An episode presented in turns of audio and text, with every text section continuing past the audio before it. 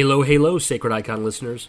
We used to do ads for other people, but I decided, why don't we do one for ourselves? Whether you're here listening to us for the first time or you've heard every episode, I'd like to briefly tell you what we're about and how you can support us.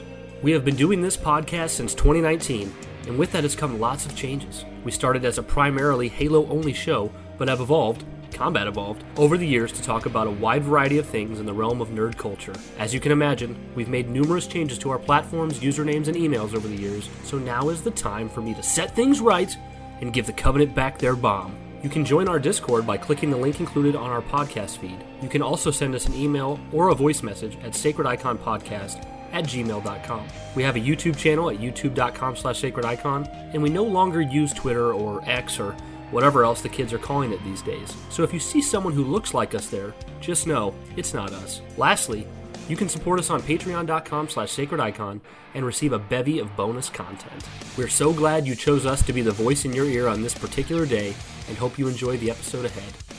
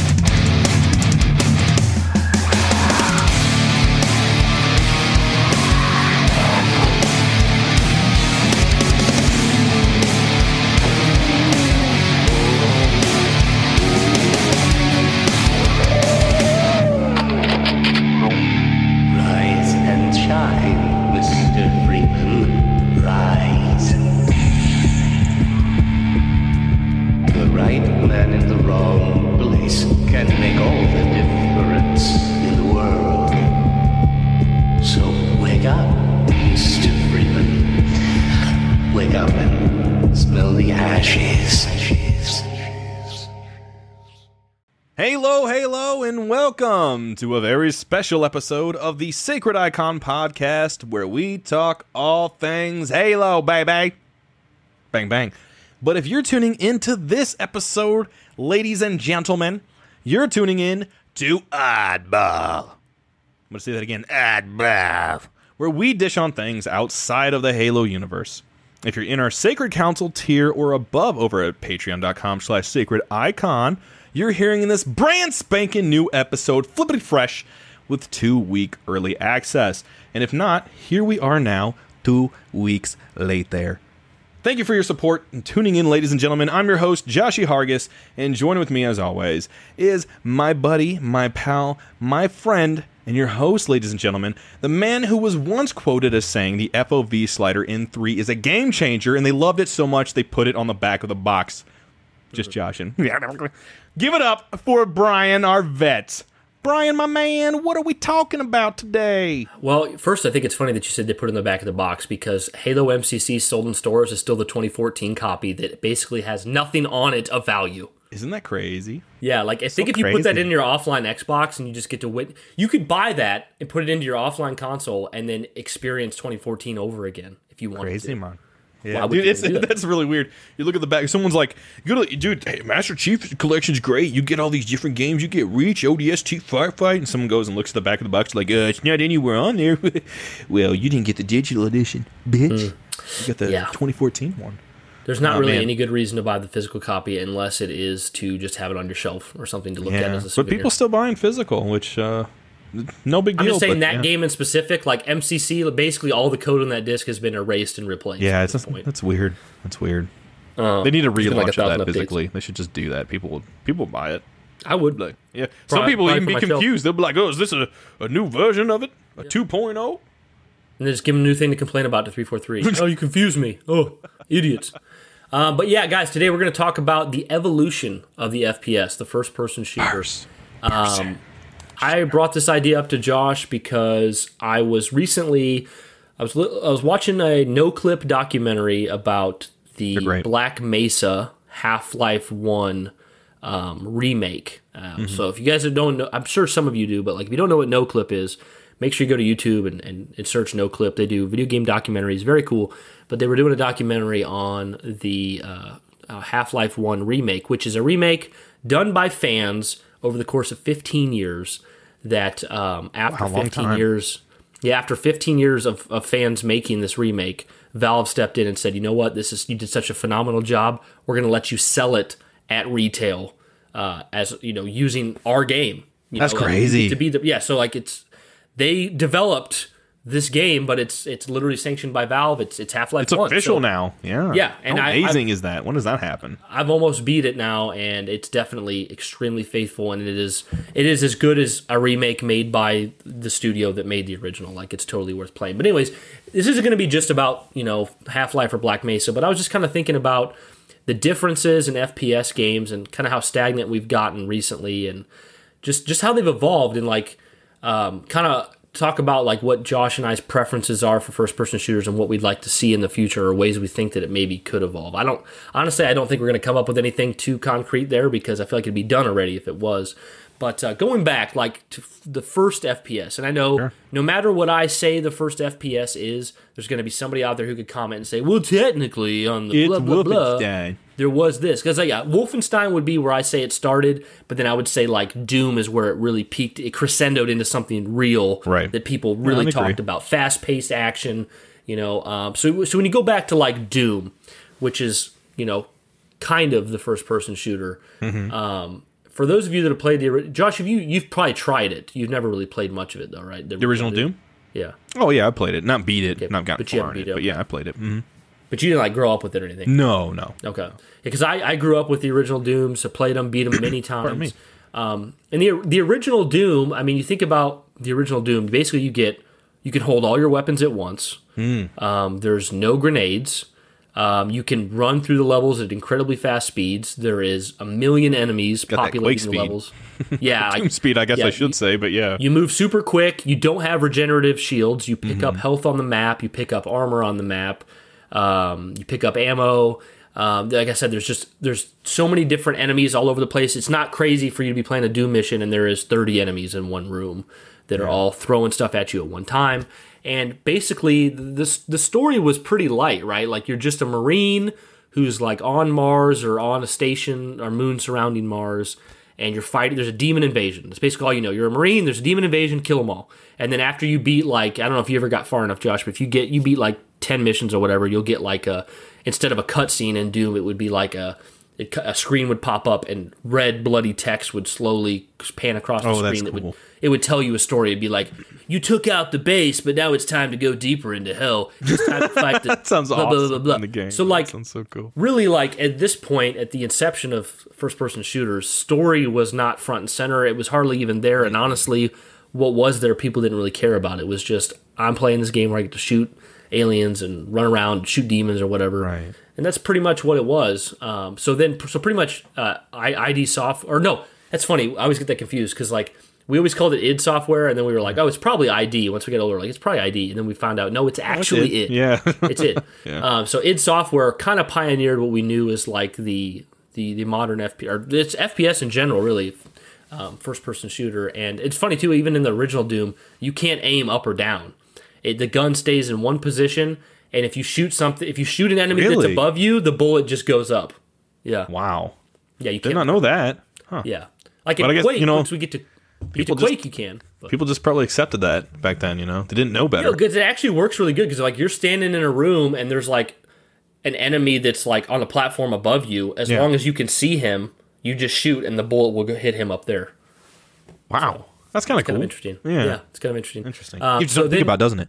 gives you something to think about doesn't it josh fps is not being able to look FPS is aiming up high. uh, Real high. Yeah, but anyway, so basically that kind of like when id Software releases Doom, it kind of takes over the world. These guys become rock stars, and they work on Doom Two, which is more or less the same game but with new levels, and new maps, and new enemies, and new uh, double-barreled shotgun stuff like Ooh, that. guns. Um, so it's basically it's almost like a glorified expansion pack, right? Like it's funny how I see people today like saying like, "Oh, Horizon Forbidden West it uses the same animations and same blah blah blah art assets as the last game." It's like, well, they were good assets. They were good animations, right? Like, and that's what Doom One and Two is. It's like the same animations, same assets, but then they add new villain or n- not villains, you know, new uh, enemies and new Sure. levels and stuff like that. So, Yeah. so you get Doom One, you get Doom Two. You know, n- pretty much people are untouchable, or it's it's un- untouchable. You get uh, Duke Nukem comes along, it gets a pretty sizable audience. Hell that yeah. does pretty well. But pretty much for a while Love there, Duke.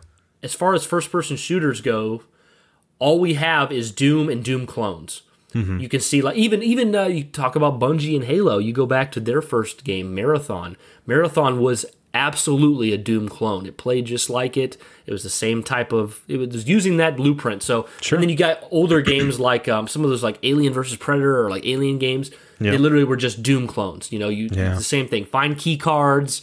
You know, uh, carry all the weapons. You know, you fight in, invading demons or, or, or aliens or whatever. Right. Um, so pretty much that's kind of where first person shooters were, right? It wasn't a place for story. It was mostly a PC experience, though they were Doom was even on the Super Nintendo, so it was on console. Um, Right.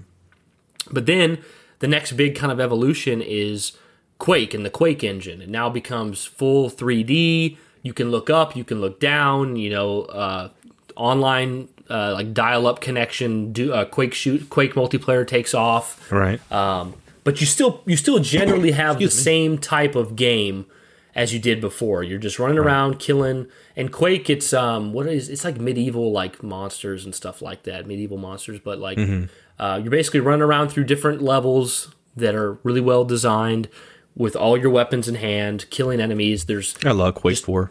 We'll get to that. Quake Four. See, Yeah, that's funny we'll because that. Quake Four is like the bad one. I know.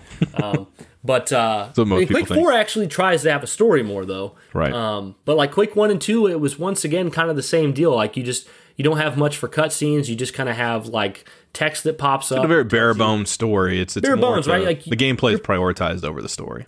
yeah, you're, you're you're playing first person shooters so that you can just have fun wailing on stuff. Like you Yeah. you want story, you go play your Final Fantasy, or you go, or if you don't want to shoot things or have story, you play like platformer Mario. Or That's a good point to make. Uh, you know, because first person shooters back then were known for not being story heavy, whereas RPGs were like if you wanted the narrative, you go play those. You know, then you had your movie license games, you had your sports titles and chess and you know shit like that. So And now Josh is playing Cyberpunk 2077, which is a uh, first-person shooter that's an RPG. RPG, yeah, you know? crazy So it just- hybrids crossing it's over. Crazy how far we've come there, but um, so yeah, as far as like general FPS goes, though, so you, you get to Quake, and like Quake is that's the peak, right? Like Quake is the thing, and everyone's talking about the Quake engine and how great it is, and id Software's giving the Quake engine out for people to use.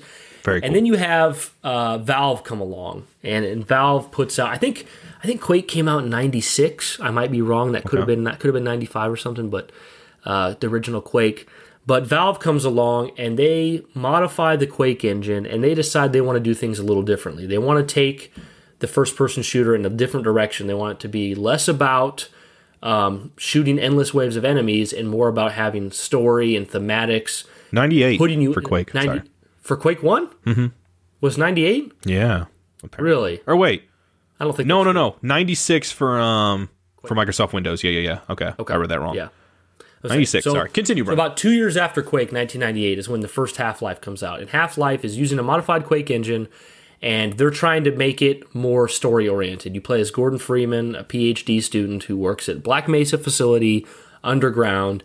And um, what's different about this is like the game opens up. You've never played Half Life 1, right, Josh? Nope, only the second. So the game opens up. You're on like a, a, a a corporate tram, riding your tram to through the Black Mesa facility to your job posting. So the whole first five six minutes of the game, you don't have a gun. You can't even really move your character hardly. You're just on this tram and you're observing like the underground science facility, and you're so like it's different because when you play Quake or Doom, it's like give me give me a gun, get me in there, start shooting stuff. So it's like mm-hmm. it's really thematic. You're on this tram, you're seeing scientists work, you're seeing experiments go on, and then the tram takes you, drops you off, and when it drops you off, you still don't have a weapon. You walk around, you go to the front desk, you talk to the the scientist, you get introduced to stuff, and you eventually get down to um, where you arrive at your job and these scientists tell you to start up this reactor and basically you start up this reactor a bunch of chaos ensues aliens come through and then you're basically in this you're in this underground facility that's now flooded with aliens that you brought through this portal and you have to fight your way boy. out and what ends up happening is as you get partway through the game um, they send marines in to save the scientists but you find out that the Marines get there, and the Marines' goal is not to save the scientists; it's to kill every single thing in the science facility. Oh, the shit. aliens, the aliens, and the the scientists, because they don't oh, want any Oh, boy. they don't want any proof. Yeah. Yeah, they don't, want any proof of anything. So Okay. eventually, you know, U.S. Gordon Freeman, you have to not only kill the aliens, but you have to kill the Marines as well and fight your way through that. But what's so cool about the game? Everyone is an obstacle. Yeah.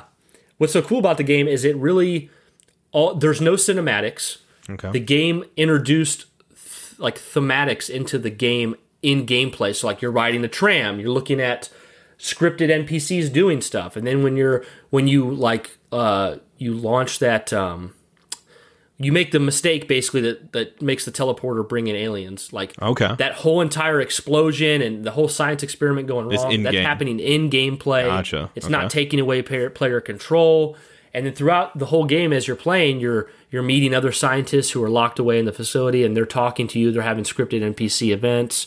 You're having moments where like you'll come outside the facility and like a helicopter will come over above and like an alien ship will shoot stuff out of the sky or ground. And like all of this stuff is like heavily scripted but in gameplay story elements. And when you take cool. like when you take half-life 1 back to its roots um, it's really not doing the first-person shooter as fun as quake because quake's like you know quake being the most recent thing quake is like you have like all these weapons and you're running around and there's just enemies everywhere and you're shooting them and you're collecting key cards and going crazy. But half-life was more reserved. You have these weapons. You start out with a crowbar. You don't even have a pistol to start out. You start out with a crowbar and you just melee stuff. But it's like taking in your environment seeing how the story unfolds voice acting scripted npcs so it kind of was like that's kind of why and i wasn't like aware of this when it happened. I was six years old in 1998 josh was like uh, 10 40. i guess. 40 yeah josh was 10 I've since but yeah, so so basically, you have this kind of colossal shift in the first person shooter because all anyone had really known was like you fight people online in deathmatch and you go through the campaign just shooting aliens and shooting monsters like crazy. But now there's a real story being told and like there's other characters and physics and puzzle solving too. Puzzle solving and like you even it ends up kind of being like not quite retcon but pseudo retcon but the the game ends with you making a choice as well where you have a player choice at the end which half-life 2 makes it that you made one choice basically uh, rather than the other um, but it was just a colossal shift because now it was like a first person shooter's taken more seriously, right? Like if you were somebody who just liked first person shooters, you could have been seen as like that dude bro who only plays shooters, but now there was an opportunity for real storytelling um, in 1998. So then I feel like 1998, I mean, when's the first time the public sees Halo? I think it was 99 E3.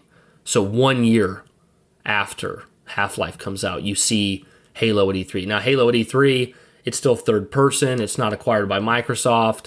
You know, it's going to be on Mac and everything like that. But you get to Halo, and like, to me, and this is so I just want to preface by saying Half Life is a phenomenal series that deserves all the praise, and it completely shook the industry in 98. But while I'm playing Half Life, what I'm thinking of as someone who loves Halo and is a pod Halo podcaster, I'm thinking about just how much more I like Halo Combat Evolve, that evolved than I did Half Life, and it's a three year difference there, and only a one year difference between seeing Half Life and seeing Halo Right. Combat Evolved unveiled, and just how much better. This is a personal preference. This isn't like me saying I factually think uh, Call Combat Evolved's a better game than Half Life because there's plenty of people who say Half Life's better. Right. But in just that three years of time, you saw how much further Bungie took the first person shooter um, than Half Life. Now there isn't as much like the cut. There's a lot of cutscenes in Halo that are not like they're not scripted. They're just like cutscenes that play. You don't get to be in Right. gameplay when they happen. But there also is scripted moments, right? Like Foehammer coming down in the last mission and stuff like that. That does happen. I'm But- a tough time. yeah. Well, ah! It crazy. Um, but no, like it, it, it feels like Foehammer. I don't know if you agree with this, Josh, because you didn't play much of the old school shooters. You you didn't play a lot of old school Quake or Doom. But No, I let me talk like about that for a minute, real quick. Um, my ahead, my ahead, first introduction was actually I saw my dad play some of the Duke Nukem titles. My dad would be in the computer room and he'd call me over and I'd come and look and he'd be like, "Listen to this," you know, and then you hear the "I'm gonna rip off your head and shit down your neck," you know. And nowadays you see it memed and it's like, "That's a lot of words." too bad I'm not reading them. and all this stuff. It's so Yeah. quotable. Uh, it, I got such a kick out of it, but I just wanted to go play. But um, it wasn't long after that that I played Star Wars Dark Forces, which was totally a Doom Quake like clone. And very light on story. It did have a little bit of story. It was the Rogue One story of you stealing the Death Star plans before that became a film. And uh, I had a lot of fun playing that. I never quite beat it, but I had a lot of fun um, running through, shooting stormtroopers, and, and you know various different types of stormtroopers and stuff, and aliens, opening doors, closing them, getting the help packs, and solving the little puzzles, and maybe having to go find a code for this door over here and there, and all that type of stuff. Had a lot of fun with that, but I didn't really touch many first-person shooters after that until Halo. It was kind of a big jump, and then it wasn't until really after Halo that I started to experience a lot more with Half Life Two, go you know Quake Four, and then retroactively experiencing uh, like Quake Two. I don't think I played the first one, but um, and then obviously Doom a little bit of, and then you know jumping into 2016's Doom, Doom Eternal, and so on and so forth. So yeah, pretty pretty uh, different trajectory from me. But uh, back to what you're saying. Well, and I guess to not leave it out too, there's a little place in there where you can slide in GoldenEye for the N64. For sure, that, you gotta have that was yeah. that was like that was like an idea uh, almost how do i want to put it i wouldn't say in my personal opinion i think there's some that would disagree but i would not say that goldeneye convinced people that an fps could be done on a console. I believe that was halo. But what i do believe is that it got people thinking about what it could be like you know because when you play goldeneye on n64 it runs at like i think if you split the screen four four times i think it runs at like nine frames 10 or 11 frames uh, you're using the n64 controller it has one analog where you have to hold down a button up top to move your cursor. I played that in a bar for my first time, and it was I sucked so bad because of that. It's like this Yeah, so, fucking like- controller. This uh, anyway, go I think, ahead. I think GoldenEye was like it proved two things at once. It proved Mm-hmm. that uh, first person shooter could be fun on a console, but it also proved that damn, it really doesn't work on a console that well because the people who were playing Quake and, and Half Life Yeah. at the same time or earlier on their PCs with 60 frames and online and all that stuff. They were having a way better time. Like the people playing N64 GoldenEye, the reason why we were so blown away is because there had never been anything on a console like this this good. But it, yet it was still so crappy in comparison. Right, It wasn't I mean, until Halo. you look back on some of the older games now, like Doom and Quake and stuff, and you see, you know, people back then were even doing their own speed runs. They had shit down so much. Even Dwayne Johnson, that was like his first. Doom was his first, I think, one of his first games that he ever played. He really liked it, and he was really lobbying to get into that movie for that reason. He was. And I love that it. movie, and it's awful. Yeah, it, it- completely agree, one hundred percent. But uh, yeah, and then now you look at it, you know, nowadays, and the trajectories uh, change so much, and the narratives, you know, they're, they're, they got to have a narrative now. You can't just like go and kill bugs, you know, and stuff like that. I remember also playing. I co- completely forgot to mention it. The best Doom game that's not titled a Doom game, Chex Quest. That game was fucking awesome. Came with cereal? yeah, it, you get the you mail the cereal in and I or enough in or something like that, and you get a or maybe one of them had it inside, but you get a CD-ROM for Chex Quest. And yeah, I mean, you, you can go see people play it online, and it is a blast to play. It was so much fun, and there was even one point I think you just have like a fork or something like that. You just have like a very primitive kind of tool, but other times you get your goo guns and stuff like that. It was a ton of fun, and I always really enjoyed you know, getting that experience of like, like, because some of the other games I played for comparison at the time, guys, was like either some top down bird's eye view type games, you know, on the PCs or console games like Mario that were kind of more side scrolly, movie license games, but back then they were kind of staticky and, and, and, and um, stilted and stuff, if you know what I'm saying. You know, you kind of, you didn't have that multi directional control, you, you up to go up and, and you had to make your character face left to go left and stuff like that.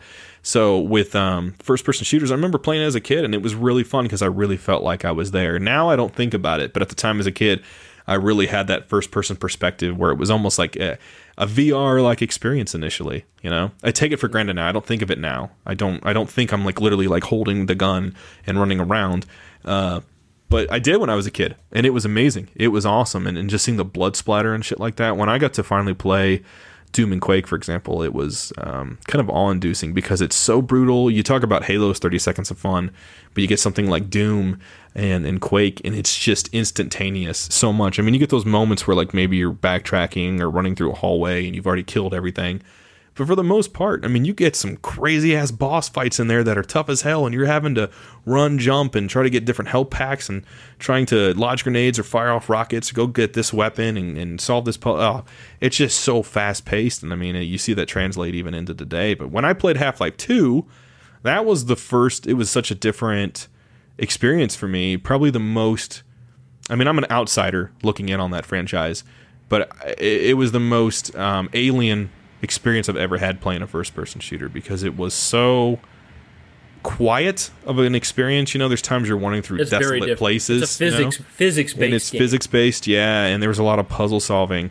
and it was hard for me the first time playing it because I kept waiting for a story to pick up. Uh, what I was essentially thinking after hearing all the rave stuff about it and all these characters that were like the female, I forget the female's name. What's her? Alyx character? Vance. Alyx, yeah, and she was loved so much, and you know Gordon Freeman, of course, too, and stuff like that. Um, so I was going into it thinking like.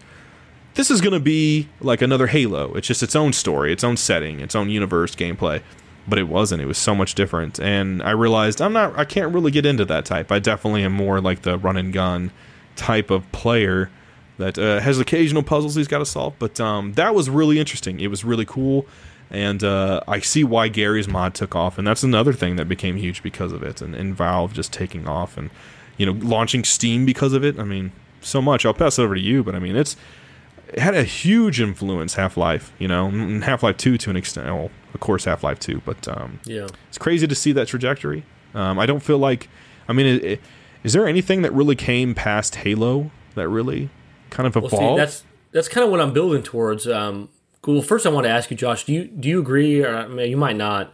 I feel like Halo Combat Evolved. I can still kind of see hints of that Quake Half Life One type game For sure. in it. it has It like feels I mean, like it's not just what, one foot in the future and one foot in the past. completely agree. It had the difference of like player agency, where you know when you're on the level Halo, you can kind of complete that level in the order you want.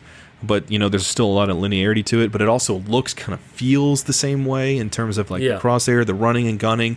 It's not quite as fast, but it still hits that medium ground while also kind of taking it into a more narrative future that um, would become the norm for first-person shooters. So I completely Yeah. agree.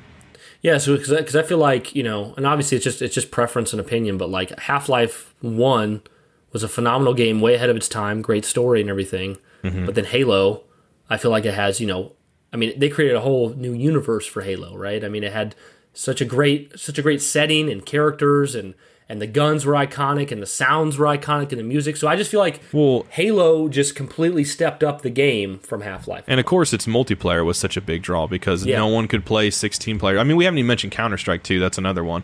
But um, the P- PC PC was like a whole different market than console, really was. like more so than now. You know, But It Halo's like you had multiplayer- PC gamers. For sure, for sure. But Halo's multiplayer took it to a whole new level. Sixteen players, and you suddenly had people, you know, getting in all the TVs, getting them in one room, and, and pairing them up together. And that's not something that was really like, you know, it's weird to think about, but they never really promoted the multiplayer as much for Halo Combat Evolved. Yeah. That was more of an afterthought, tacked on thing, and we know that through like Halo artifacts and stuff, or Halo Two artifacts. I'm sorry, but um, you know that's such a big important part to its legacy that that uh, set it apart and evolved because that was something that most people did with like dial-up modems and Halo Combat Evolved didn't even have that until like when when did Halo uh, PC come out? I mean that was way late. That was close to Halo 2003. Yeah, I remember pe- people were able to play Halo Combat Evolved on their Xbox online, connecting it through this program. Yeah, You I could think I connect remember what it, I computer. forget XP Xbox Connect, or something. Yeah, Yeah, yeah, yeah, yep, something like that. yeah. It takes me back.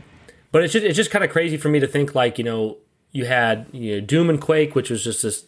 It was like they had the first person formula nailed. Mm-hmm. Then Half Life comes in, Valve comes in and says, okay, let's let's add a lot of story to this, add some puzzles. That changes things. Then you get Halo come along, and I feel like Halo's, like I said, it's got one foot in the future, one foot in the past. You know, there's not a lot of One puzzle step sol- forward and two steps back, no matter what to do. What, how's it go? man. um, but I feel like Halo, you know, it doesn't really have the puzzles. Right. But it starts to have more open levels. It's more. It's a little more story based. But if you think about, you compare Halo two or three story to Halo one. Halo one still has that very basic story. Yep. That you like. Half Life started to establish that basic. You know, Half Life's like science facility. Something goes wrong, get out. You're Gordon Freeman. Well, then Halo's like, Halo ring, your Master Chief, something goes wrong, blow it That's up. That's a good point because you don't like you, you go into Halo Two and right away they're like boom, big lore expositional dump, giant. Extra. giant, yeah, yeah, yeah, and the game just flows off of that. Lore Whereas in dump, Combat Evolved, it's like you're a super soldier. Hey, you guys are getting boarded, defend it, and bam, you crash land on a planet, Yeah. and you just you're just figuring it out as you go. And even by the end of the game, I still didn't know what I was doing. I just knew I enjoyed it. Yeah. Yeah, So then, so then I think you get to this point where like I, I can see where people there's so many people who hold Halo Combat Evolved as their favorite uh, Halo game, or, or even their favorite game. probably is time. mine. Of, of I go back, you know, I, Halo. I always say Halo Two, but like I, every time I play Halo One, I'm like, how is Halo Two better than this? How? Yeah, You I, know, I get Halo Two for the nostalgia. It's like uh, from a nostalgia factor, it's just a landslide. It beats Yeah. it so much, but Halo Combat Evolved is like that one I always want to replay. Yeah, but I, so I just kind of think to myself, like, I can understand why Combat Evolved is held so highly because to me, and this might be controversial to some, but I feel like Halo Combat Evolved was kind of like as far as that type of game could go. It was kind of the best. You know, like Half Life took the Quake formula, added story, and then Combat Evolved took that formula further. Back to made- formula. Made more story, made more lore, like gave us this world. And I basically think Halo Combat Evolved kind of butted us up to the end of that that type of first person shooter where if you're going to go any further forward, it's going to become very story based, cinematic, like Halo Two did. Um, so so like that's part of my you know part of my whole conversation here is like saying like how much more I feel like I appreciate Combat Evolved playing Half Life. This isn't my first time playing Half Life 1, by the way. It's my second time. I played the first one like a decade ago. Um, playing it again, I'm like, I see why I love Combat Evolved so much. You know, the enemies are so much more iconic, the music's more iconic, the setting, the lore is more interesting, in my opinion. But then, then you get to Halo 2, which like shoots us into the future of what first-person shooters are going to look like. Heavy story, uh, deep dialogue, cinematics, campaign, bombastic set piece moments, Jar Jar Binks. online online multiplayer. Yeah, bombastic Jar Jar. Binks. um, online multiplayer, and I feel like Halo Two kind of set the standard for first person shooters going forward in 2004, and it hasn't really changed since then. Now to go off what Josh said. Uh, also in 2004 was Half Life, but I feel like Half Life, Half Life 2, I mean, I feel like Half Life 2 was like almost goes for a different audience, right? Like Half Life 2 isn't your typical shooter audience. It's a thought provoking, physics based, source engine game, and they never made, Valve never made a shooter. Well, I think back then too. I mean, even now that. to an extent, computer games or computer gamers were like more the gentleman's club of like gaming, whereas Xbox and, and console gaming was just like the sort of like accessible. You just got to pay a few hundred dollars to to get us, and you can play any of these games on it. Whereas computers, you know, it took a lot more and stuff. But you know, it, it was interesting too because Halo Combat Evolved was the, the the the console game that came out in first person shooterville that was like, hey, we can make it work on consoles but and then suddenly everyone wanted to have these clones and stuff and, and try to come up with others then the halo killer was dubbed and everything like that. But it was halo 2 that really cemented like okay first person shooters are here to stay on Yeah. consoles. This is a good game. The multiplayer stuff we just revolutionized um, online experience today i mean i don't even think it's a hot take but i don't even think without that uh, multiplayer lobby system, everything they built there, that we would even have games like Overwatch, which is arena based. It's a first person shooter, but it's arena based and stuff like that. There's no story, you know. It's through the characters they're told and stuff like that. So, I mean, it, that had a profound impact in changing it. Both of those two games did, and it's like every Halo off, since then has kind of built off of that. I mean, you had Forge, which is kind of its own thing, but you know, it was the first two Halos that really like revolutionized, peaked, and also just set the stage for everything else to follow. And I think, uh, I mean, I think everyone makes a game, you know, with the intentions to make it be the best it can be. But I think, you know, without realizing it, I think a lot of people realize, like, man, we kind of peaked. Like, we have Valve kind of doing Yeah. this stuff, you know, and they got the physics and everything, what we can do with this. And we got Halo, which tells this really cool narrative, has this great great, amazing multiplayer system, you know. And at that point in time, Doom had just completely taken a backseat. We had Doom three. Doom Three came out, but that was that was also like that was like a horror game almost. You know, it wasn't Yeah. really the same. It had kind of it had kind of it didn't have the narrative of Halo or even Half Life, and it didn't have the the fun arena style gameplay of original Doom either. You It was just Yeah, kind of this other thing, and then so then. In 2004, you kind of have like Halo dominating the market, and it wasn't until Call of Duty Modern Warfare showed up in 2007, three years later, that there was really even a contest for right. being like the shooter. And my thing is, as much as like it kind of took the the storm, it kind of took the the power away from Halo a little bit there. it's still kind of the same kind of shooter, right? Like I know they don't It play the same. I don't think it like But- they're different games, but they pretty much have the same foundations. Yeah. You have a story, Bombastic set and you have story, multiplayer. Yep, with Jar Jar Binks, and you have um, multiplayer with uh, you know, uh, skill ranking and Yeah. stuff like that. So And that's kind of where we've been stuck, I feel like, since 2007. Like there's been some things that have happened like we had we had Doom 2016 which I felt was very much it felt it felt it felt like old school Dooms Quakes kind Mm-hmm. of but with a little bit of a twist. But then Doom Eternal comes out and it becomes this very arcadey shooter, right? Like with like managing your weapons, your ammo, your glory kills. So you have that kind of shooter, which is awesome. We love Doom Eternal, but you're still getting your Call of Duties, you're still getting your Halos that play similarly. Titanfall, great game, but Titanfall also is still Yeah. kind of in that cinematic set piece. they did try to give it more with a little bit of like movement. It was Yeah. a little different in that way, but not enough. I, I mean, I'm with you. Not enough to kind of like change the game per se. But so I kind of feel like at this point with with Halo Infinite, Battlefield um, 2042, you have um, you got the Metro games. Call of Duty. No, Metro. Yeah, that's more. Yeah, like Metro stuff like Metro. That's, those are mostly like just very story based only. Right. You got um like the Rainbow Six games. You had Far Cry, which just kind of I mean, as it evolved, it became a little bit more stuff. RPG ish. Yeah. but kind of initially started out as a shooter. But I'm kind of like what I'm kind of wondering, like with the whole topic of this like evolution of the FPS thing, is what's the next big step, right? Like what's the next? Because you kind of you went from Doom to Quake, and really that was the same thing, except one was fully 3D with like the ability to look up and down. Then you go from Quake Right. to Half Life, where the story's introduced. Then you go to Quake to or from Half Life to Halo Combat Evolved, which is obviously an amazing first person shooter on the console, even more cinematic, more characters. Then you get to Call of Duty, which introduces this like, you know, it's more fast paced. People die quicker. You know, what's what's the next step for like first person Well, shooters? You know, I think going back, it's like you had something like Bioshock, which was like a first person shooter that had RPG like elements. And that was kind of that time when we started to see like first person shooters get some of those like RPG like elements. RPGs like elements started factoring into Yeah. all these different games and stuff.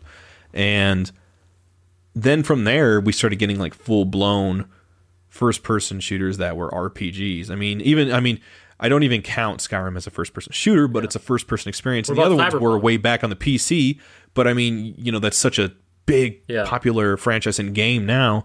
And yeah, Cyberpunk obviously and stuff like that. it has guns. Yeah. it's not really a first person. yeah, exactly. So yeah, I mean, it's it's interesting how much bigger it's gotten, and we see like f- the Far Cry games are kind of the equivalent of like what uh, open world games like Assassin's Creed are nowadays, where you have places you can go, little parts on the mini map, and stuff you can do, but it's all in that first new person. that new Prey is first person, but it's more like a, Yep. almost more Half Life ish. You know, more physics based. Yeah.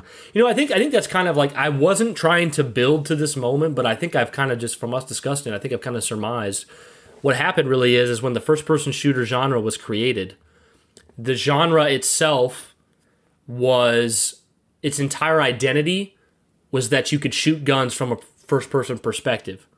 Right. That was its identity. And then, you know, Doom, Doom 2, Doom Clones, Duke Nukem, Quake.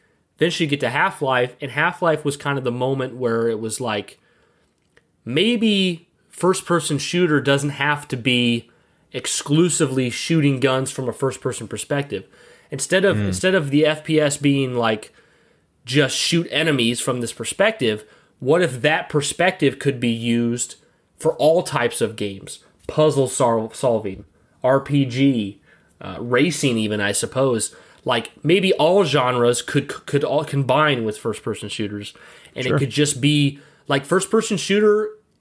It more used to be a genre, and now it's a way to tell your story. It's a way to Right. to, to build your game. You know, you have your cyberpunks, you have Skyrim, you have Prey, you have Half Life, then you have Call of Duty, you have Battlefield. It's it's kind of a, all over the place now to where like first person like FPS just kind of more defines the way we we like to experience our games through the eyes of being behind the gun. I was going to say it's a good point because there's like you know there's a clear divide too at times between first person gamers and then like third person gamers. Like I know a lot of people were upset when they found out Cyberpunk would not let you go into third person really unless you're on like a bike or in a car, but like you can't do that. And for most people that bother them because they're like, well, I'm playing an RPG. I want to be able to see my clothes that I attach to my character. Whereas in other games like Doom, Halo, you don't care about that kind of stuff. You don't need to. And granted, you go into third person in Halo when you get in a vehicle, but um, Erica can't play first Yeah. person. She only likes she does she only likes is it is that um, like a nauseous thing or just a preference? No, she just she doesn't enjoy that perspective. Okay, because when Irwin played Sea of Thieves before, he got he got like nauseous Oh, really? because of the first personness. So yeah, which I forgot to mention too. seasick. It's not a first person shooter, but but you know, and that's another point too. Is it was like, granted, they had first person games even prior to first person shooters. You know, just some of your exploring games and stuff like that. But that's something that built off too. I mean, it really did build off of that. Like like you you were saying, you made on an excellent track, but like you saw so many games start to borrow elements from first person shooters or be first person shooters, but it was more like this umbrella, and then underneath it you had all these different like parts pulled from other games, subgenres Yeah. and stuff. And I, uh, first person shooters, as we know it, it's kind of like a hybrid now. You play a regular first person shooter game, and they're like real. th- We don't even really have a core, true new type of FPS experience anymore. You look at like Halo, or I'm sorry, yeah, Halo, which went more open worldy. You look at um, you look at like Call of Duty, which has gone more battle royale and stuff like that. You've seen it evolve into like as the as the the industry has evolved. You've seen it go into different types, but that type of rudimentary experience of just going down hallways and kind of linear paths and, and running and gunning and stuff like that or, or puzzle solving you don't see that as People don't now. want just That's- that anymore.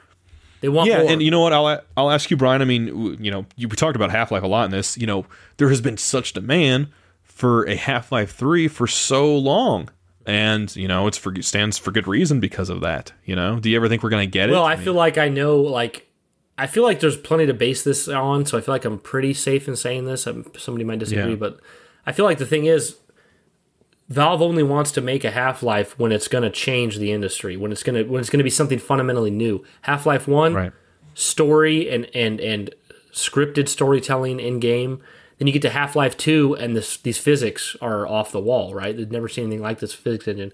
And then they released Right. Half Life uh, Alyx uh, a couple years ago, which was a VR Half Life where everything is done th- through virtual reality. And I think that was because Yeah. They the, their mind the way their minds work, the company works. They only want to evolve Half Life if it's changing the way we play games, if it's changing. Sure. And I think for them, they It needs to be transcendental, not just Yeah. not just um improving off the the previous. And I think they felt like VR was the next way to go with that, and I think they didn't want to commit to that being Half Life Three because you know how many people be outraged if that's the way, the only way you can play Half Life Sure. Three. So they went with the side story. So I think that's kind of where they're at. Um, but then I think you know you have like you look at the three the three big main first person shooters that came out at the end of last year: Halo Infinite, Battlefield 2042, and Call of Duty Vanguard. I mean, Call of Duty and Battlefield, you know, they're different. I'm not saying they're the same, but like they're both offering the same thing differently Right. and then you have you have your preferences. And then Halo, it's different enough because of things like the sci-fi universe and the shielding and stuff like that. But Halo's also kind of offering like it's kind of pick your flavor, right? You Halo, Battlefield, uh, Call of Duty, and I know you. I'm kind of glad you brought up like Battle Royale. I can see people shouting while listening to this episode saying, "Well, Battle Royale is the way it's evolved," but like, yes and no. I think more no because like for me, Battle Royale just became. Uh, it's just it's just a mode, you know. Like the first person shooter hasn't evolved that, at yeah. all. It's just a way of playing what we already have, you know.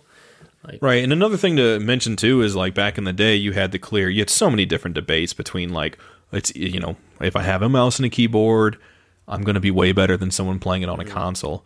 Well, we couldn't really ever test that. Nowadays, it's so modern that people can play uh, console games, or you know because of things like Xbox and the, the you know the PC Game Pass and all that stuff. Yeah. you could play like Gears, even though it's third person shooter in Halo. You can play a lot of stuff um, cross compatible, you know, and stuff like that. And that's a clear divide. Um, and that's been a whole different evolution unto itself, you know, just in terms of like the accessibility with that.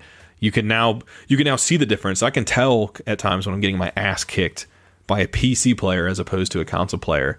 And uh, that's just changed so much too because there never used to be any kind of crossover like that. It was very stuck in its own way. You either were mouse and keyboard or you were a console, and nowadays they tried to be universal, and we see that in marriage. But it's changed quite a lot, and it is hard to see where it goes from here because it feels like, you know, it, it kind of feels like life. It's in a way at times. It's like we peaked. Yeah, That was really.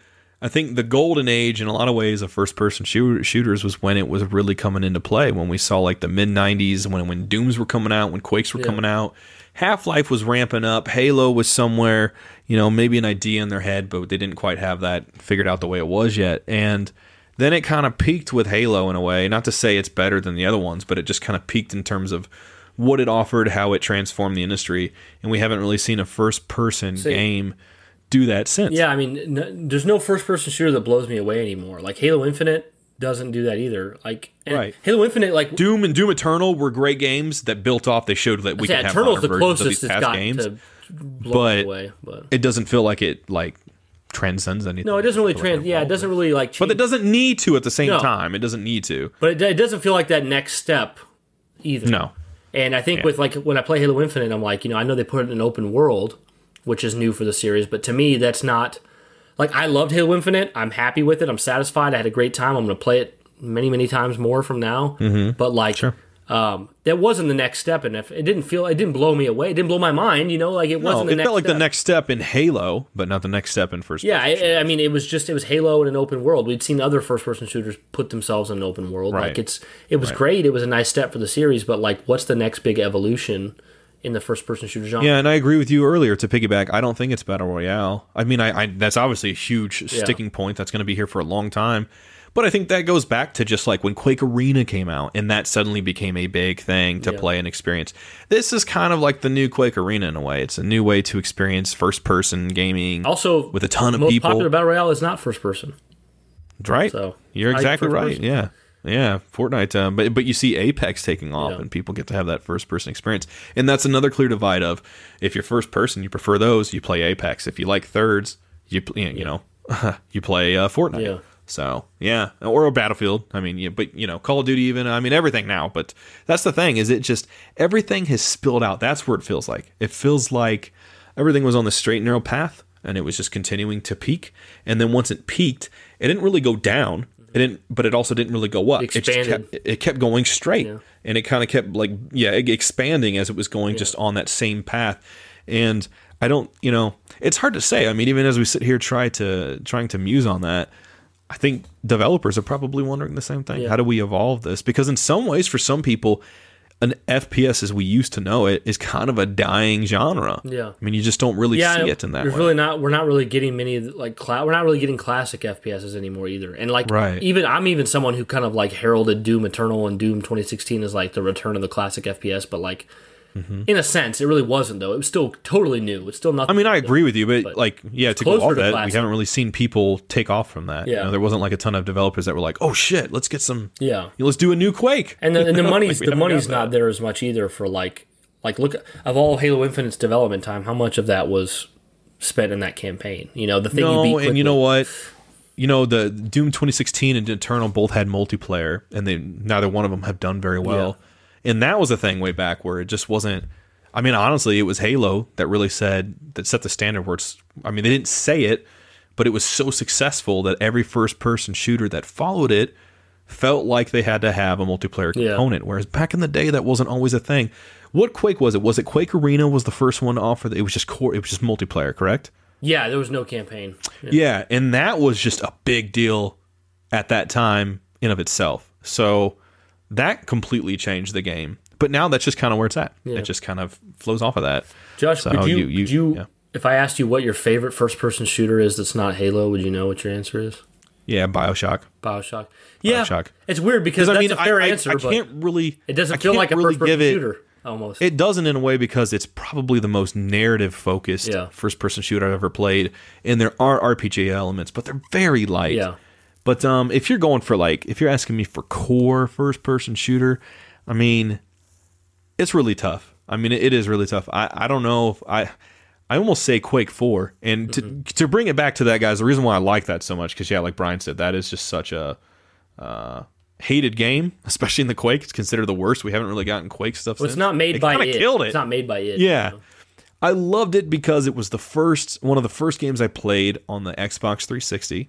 And you know, guys, when you every one of you guys have had a next gen experience, right? When you get a new console or you get a new PC with just a game that looks beautiful, and you just see something in there, they do something in that game that you know just the previous gen or it just couldn't be done a few years ago and you've just never seen it. And I'm playing Quake 4 and I see a ship in game while I'm moving come from the sky and land all the way down in front of me. And it just blew my mind. Today, you don't even think about it, you know?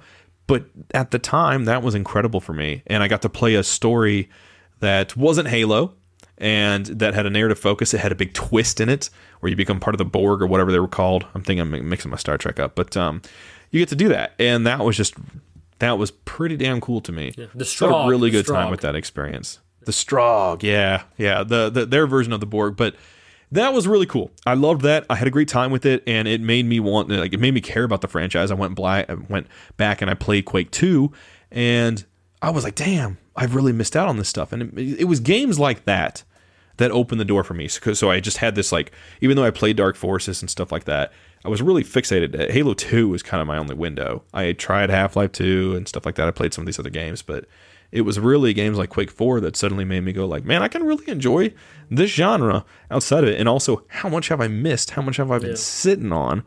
Because there's a ton there to love. But um, I don't know. Nowadays, it seems like we're in a rebooted state of trying to get back to these franchises. I mean, I would like to see Quake come back and try to do something new because Doom has come back and proved that you can modernize it and make it still feel the same, but look way beautiful, uh, look way more gory, and and also tell a, a tell a story to an extent more an Eternal than than 2016, but. Halo has gone more open world, has a 10 year plan. It's a live service game. But I'm interested to see what Quake would do with that. You know, are they just would they kind of go more in the trend of we're just going to do more of a Doom? I think so. of run? Are we going to do more of a Halo thing? Are we going to try to do our own thing altogether? Well, I think yeah, I think if if I was to answer my own question to you, like Halo, Yeah, I'm sorry, I rambled for a bit. no, like Halo, Halo's Halo's my favorite first person shooter. But if I couldn't say Halo, then I would go to Doom, the original Doom, the old style. And I think I I think I, that's why I love Doom 2016 Doom Eternal so much is I've gotten so fatigued by the mainstream set piece cinematic first person shooters that I would actually welcome a return to more of the classic shooters like Doom and like Quake. I'd be fine with more of those, but I don't know. It's just like it. know, I haven't thought of? Eh, what's that. I haven't even thought of games like I mean, we haven't even talked about the recent Wolfenstein's. There's like the I was thinking of Wolfenstein. games, Team Fortress, obviously. Uh, Yeah, yeah. we didn't. We, I think we mentioned. Uh, oh my god, uh, what's the damn multiplayer game? It's Uh, oh my god, I'll think about it later. I'll What's, think about what's it in later. it? Give me something. Oh my god, Counter Strike. That's it. Counter-Strike. I Yeah, you mentioned. Counter Strike. Yeah, Counter Strike. Yeah. Yeah. Yeah, but no, I, I just um I think I would welcome those older style shooters back. Like Halo Infinite, it has nothing to do with Halo Infinite itself, but like it it was it didn't excite me the way Halo Two did back in the day. You know what I mean? It, Right. it, it didn't. It doesn't even excite me the way that like Doom 2016 did. It it still was a great experience. I enjoyed, but it's like, what's the next step? And I don't mean it to be picking on Halo either, because it's not like Halo's not innovating. Nobody else is really innovating that way either. I'm just like, what's the next thing going to be? But uh, yeah, I, I don't know. It's just it's just a, It's hard to say. Great. I mean, it really is hard to say because I think we're in a point in the industry in general where it's like everything's just kind of like a hodgepodge of everything. You can kind of feel elements of everything fit in a game. There might be a game that's third person that has first person moments. There might be a game that's like, you know, first person that's platforming or a platforming game. You know, I mean, it's just everything's like kind of mushed together now. And then when you do get games that are just like core experiences, everyone are, you have the people that rave about it. Like it's a return to form. I don't think we're in the golden era of gaming right now. So I, I mean, I think the golden era of first person shooters peaked in the mid to late '90s, you know, and then kind of uh, peaked uh, also with, or I should say, capped off that peak with the victory lap of being Halo and Halo Two. But after that, it's just all been the same. Where does it go from here? I mean, I don't know. It's it's uh it's got to do something to revolutionize it. I mean, I want to say VR would be the future, but it also I don't think it is. No, I don't. I think it's there to stay, but I don't think it's the future. I don't think it's the direction that it would just go in. I think that's you look back at like movies in the 80s and 90s, and a lot of them thought that. You know, it's like the Power Glove. Even Yeah. thought that, that people thought that was going to be so huge, and it wasn't. But I think it just. I kind of. I don't know. I almost feel like these games need to go back to their roots and like to sort of break themselves down yeah. In order to build themselves back up and figure out like where to go from there. Like I'll be interested to like Doom 2016 it it had a story, but it was very light. And then you get to Eternal. Eternal's very story focused. and Still lighter Halo than like Inf- Halo, but yeah, it is. True, Yeah. true. But then you look at like Halo Infinite, and Halo Infinite's still building off 20 years. Yeah. It hasn't really had a chance Yeah, to I think I'm ready. That's go the thing is, I, I think I, I think I am at a point where I'd appreciate more of like tidbits of story that give me an idea. Then, because that's and that's kind of how even like the Dark Souls games are. It's like tidbits of story that give you an idea. That's not first person shooter, but uh, Right. you know, like like Halo Infinite, I could have, I probably I could have enjoyed the experience more. Probably, this is something I'd have to think on more. But I'm going to say it right now, and I'll get back. to you Think on later. that. I think I could almost have enjoyed Infinite more if I didn't have all the baggage of the series. You know, like if I didn't have to worry about them. Like think about Infinite, but they didn't. I didn't have to worry about them telling us what happened with Cortana after five. I don't have to worry about the big Harbinger stuff. Just think if I had just been put on a ring and I'm like I'm a super soldier fighting the Covenant and trying to save the humanity. I mean that's that's what Halo Combat Evolved was, right? And it was it was enough. So I feel like I could go back and and have some more some more of that classic style I think would be helpful. Unless they can find a new way to evolve forward without just shoehorning into VR, you know, because I, I don't think VR is the way to go. I mean, uh, yeah, because I feel like they touched everything. You had Left 4 Dead, even, which was like a cooperative, Mm-hmm. just story focused, like super super light on story, but just super fun on gameplay and survival. You know, and then they've done you know all these different hybrids we've talked about. You've had some of your classic reboots brought back. Feels like they've they've touched everything. I don't really know where they could go from here, but I wonder. I feel like that's probably where they're at too. I bet they're trying to figure that out. Okay, guys. Well, that's basically kind of the the concept of what I want to talk about here. What we want to talk about with the evolution of the FPS. Kind of, you guys can see where our thoughts are with like, kind of where it started, where it's gotten to now, and the different variations of what we had. And it's like, where does it go next? Um, like, I would love if you guys would either you know come to the Discord, email us, or, or go on Twitter, whatever, and tell us Yeah. kind of tell us first of all, tell us which you prefer. Do you prefer like classic style light on story? Do you like heavy bombastic Jar Jar Binks moments? Thank you, Cin- Brian. cinematic stuff? Do you feel like you like the way that the the first person shooters are going now? Was Halo Infinite exactly the kind of shooter you wanted? Um, I would just love to hear that from you guys. If you have any ideas I'd for be how, curious the- to know where people felt the first person fatigue. even. Yeah. I'd be curious to hear about that. yeah, like, and if you have any ideas for how it could, just how it could it could transform going forward, I would love to hear it. Tell, tell me what you think of Half Life as well, like Half Life One, Half Life Two. I feel like those games are quite different, you know, because then you got like Portal, which is set in the Half Life universe, and you use a portal gun. Right. so much of Half Life is like not about the shooting. Like it is a huge part of it, but at the same time, it's like puzzles, First person game that's got shooting moments, Yeah. but it's not really puzzles yeah. and story and, and, and concepts and stuff like that. It's just different. So I don't know. It's just it's just been interesting. It, it's interesting how like all these games can have you behind what's usually a black gun, yet we just never stop playing them because they're always so exciting to play a new one. You know, it's essentially the same. We're always behind that gun. It's usually a black gun, and you're always like, but it's it's it's just interesting to experience new worlds and, I think the beautiful thing about them still, though, to this day, even is is that I still feel that 30 seconds of fun that Griesemer talked Yeah. about. Like I feel that going back, even playing the original Dooms. If I play the original Wolfenstein, you know, you can play in one of the newer Wolfenstein games. You can actually go in an arcade, Yeah. and, like play that original game, and like I feel that. I don't feel there's like a time drag. Whereas in RPGs, I have so many moments where it's so quiet that I'm literally thinking about my life and getting myself depressed. You know, because I'm like all the A to B or A to Z exploring and stuff. You think of something like a game like Death Stranding, which is like it being an Amazon delivery service, and you know you're just walking and stuff. And for some people, they love that. I know Joe really loved that game, but then you have you know first person shooter, and uh, it was just moment to moment gameplay. And that's never quite changed, and I've always really liked that. Even as it's evolved, I've never felt bored by a first person shooter, and uh, I still get a ton of fun out of them. You know, I, I don't think that's ever going to change for me. Last it'll question I have for you. Josh, before we get out of here is what's Sure. what, what's one trope that's been done or one mechanic that's been done in first person shooters you don't want to see anymore? Like one thing you don't I mean, you don't want to see. it's kind of a universal trope. It's kind of a cop out answer, but escort missions. They're more Uh, rare in first person yeah. shooters, but you do still get those, and I do hate those so so much. Um, I kind of hate the trope of like getting a weapon, like there being an op- like you know, I mean, it's awesome in Doom. Don't get me wrong, but like you come across a BFG. You know you're getting that weapon because there's probably going to be a boss fight ahead. I kind of hate the like, it tells predictability you- of that stuff Yeah. Yeah, I kind of hate that, but at the same time, I love it because it's like, whoa, here we go. Yeah. And then the moment you get to use it on something big and you see what it does, it's amazing. It, it's so satisfying and crunchy. But yeah, I mean, honestly, it's really that kind of stuff. I just, uh, I don't feel like they've been. There's not too many tropes in first-person shooters. I, I don't like. I mean, I guess another one that comes to mind is backtracking, but that is rarer and rarer as it goes. Yeah. That's something they've gotten better with because that used to be such a big problem. I think what about I think you? people hate my answer. I actually I think I think what I love most in first person shooters is a really good story and great combat encounters. And when those combat encounters and the story come together, it's just Mm-hmm. like mind blowing. That's what Halo's done for me, you know. Um so what I what do- has so come what I close don't in that regard, Brian? Since uh, aside from Halo, like what are what other first-person shooters? well, the most that kind of common answer I can't speak to because I haven't really played it is Titanfall 2. So everyone says Titanfall 2 probably. Oh, man, I couldn't get into that. I, I played else. I three it. missions and I wasn't having fun. I couldn't get into it like everyone Yeah, else. It's but so I, weird to me. I don't know, but, I can tell that's it's good. that's the biggest one. Um, I know Yeah.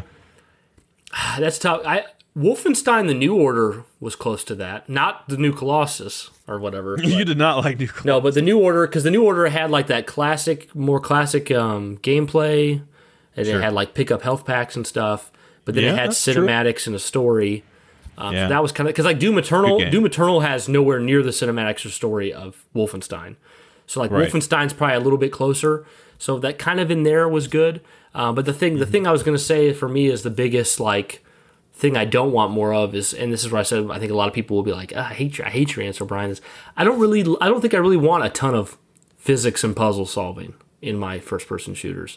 You know, when I think of when I People would be like, "You crazy, Brian?" like when I think of like Prey 2017, Yeah. where you're like, oh, like I love the original Prey. No, and I think of like Prey 2017, and you're like manipulating objects and solving puzzles, or even when I'm playing Half Life, and I love Half Life, and I think it's a great game. I'm like, you know what I like more than picking up this wheel and attaching it to this lever and opening the door and running through it while dodging lasers. You know what I enjoy more than that? What I enjoy more is when I come outside and an alien dropship drops off a couple enemies here, and then another thing flanks me over here, and then there's like a, a car drives in. You know, like I love those kind of moments. I love those encounters, and when they're like, for, I came across an encounter in Half Life where I come outside, there's a bunch of aliens fighting Marines, and then this alien ship comes, flies way above us, and it just laser like kills the Marines. Yeah. and I just I got to view the whole thing in gameplay, and I was like, this is awesome. So when that story crosses over with the encounters, that's what gets me the most. I get it. Uh, There's two different types of gamers, I think, because with with the the types we like are the kinds where it's you know you really want the narrative experience. You want the point A to point B. You know, you, you kind of go through this encounter, you get to the next part of the story, you go through an encounter, you get to the next part of the story, and you get the story in the within that too. And then you get other people who like feel that um, endorphin rush, being able to solve a puzzle, feeling stuck, seeing it come together, I like figuring it puzzle out. solving, just not as much in first person Sure. shooters. Like Zelda is mostly sure. puzzle solving, you know, a lot of that. Yeah. But um, not as in first person shooters. I just I love the great encounters with the great. I love the puzzle solving in the Uncharted games. So Yeah. yeah, I mean, I do enjoy it from time Because to like time. when I think of like Doom, when I think of Doom 2016 and Doom Eternal, it's got 10 out of 10 encounters for me. Mm-hmm. And then the, but the story and the story's like seven or eight. You know what I mean? Like it's still Sure. pretty good. But like Halo was like you know peak Halo was like 10 out of 10 encounters, 10 out of 10 story, coalescing to this amazing thing. So. sure. But yeah, guys, thank you so much for listening to this uh, oddball episode of the podcast. If you guys want to, you guys want to go to patreon.com slash sacred icon, we're there. Throw a dollar at the screen, even throw two dollars at the screen. Heck, you can throw five. Yeah. And if you guys like this episode that we're dropping and you want to hear the next one early next month, again, you sign up for that $25 tier, you're going to get two weeks early access through the Patreon. Everyone else is going to have to wait to hear it two weeks after you. So Yes, check that but out. anyways, you guys support us. We'd really appreciate it. Throw us an email with your thoughts or a voice clip to sacrediconpodcast at gmail.com. Hit us up on Boom. Twitter, uh, at Sacred Icon Pod. Josh is at Jurassic Boom. Joshy. I'm at Brian's Bang. Guys, Bang, come bang. to the Discord, talk with us. Let us know what you think about how FPSs have evolved over the years. We love you guys. Thank you so much for listening to this episode. And as always, keep it sacred. They let me pick. Did I ever tell you that? Choose whichever Spartan I wanted.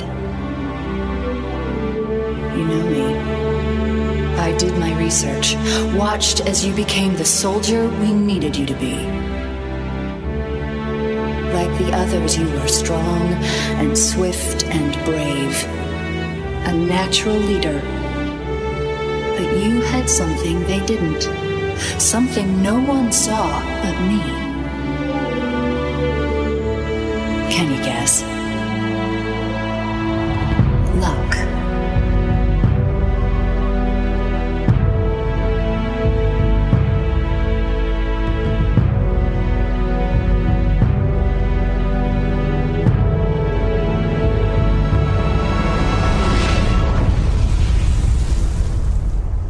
Was I wrong?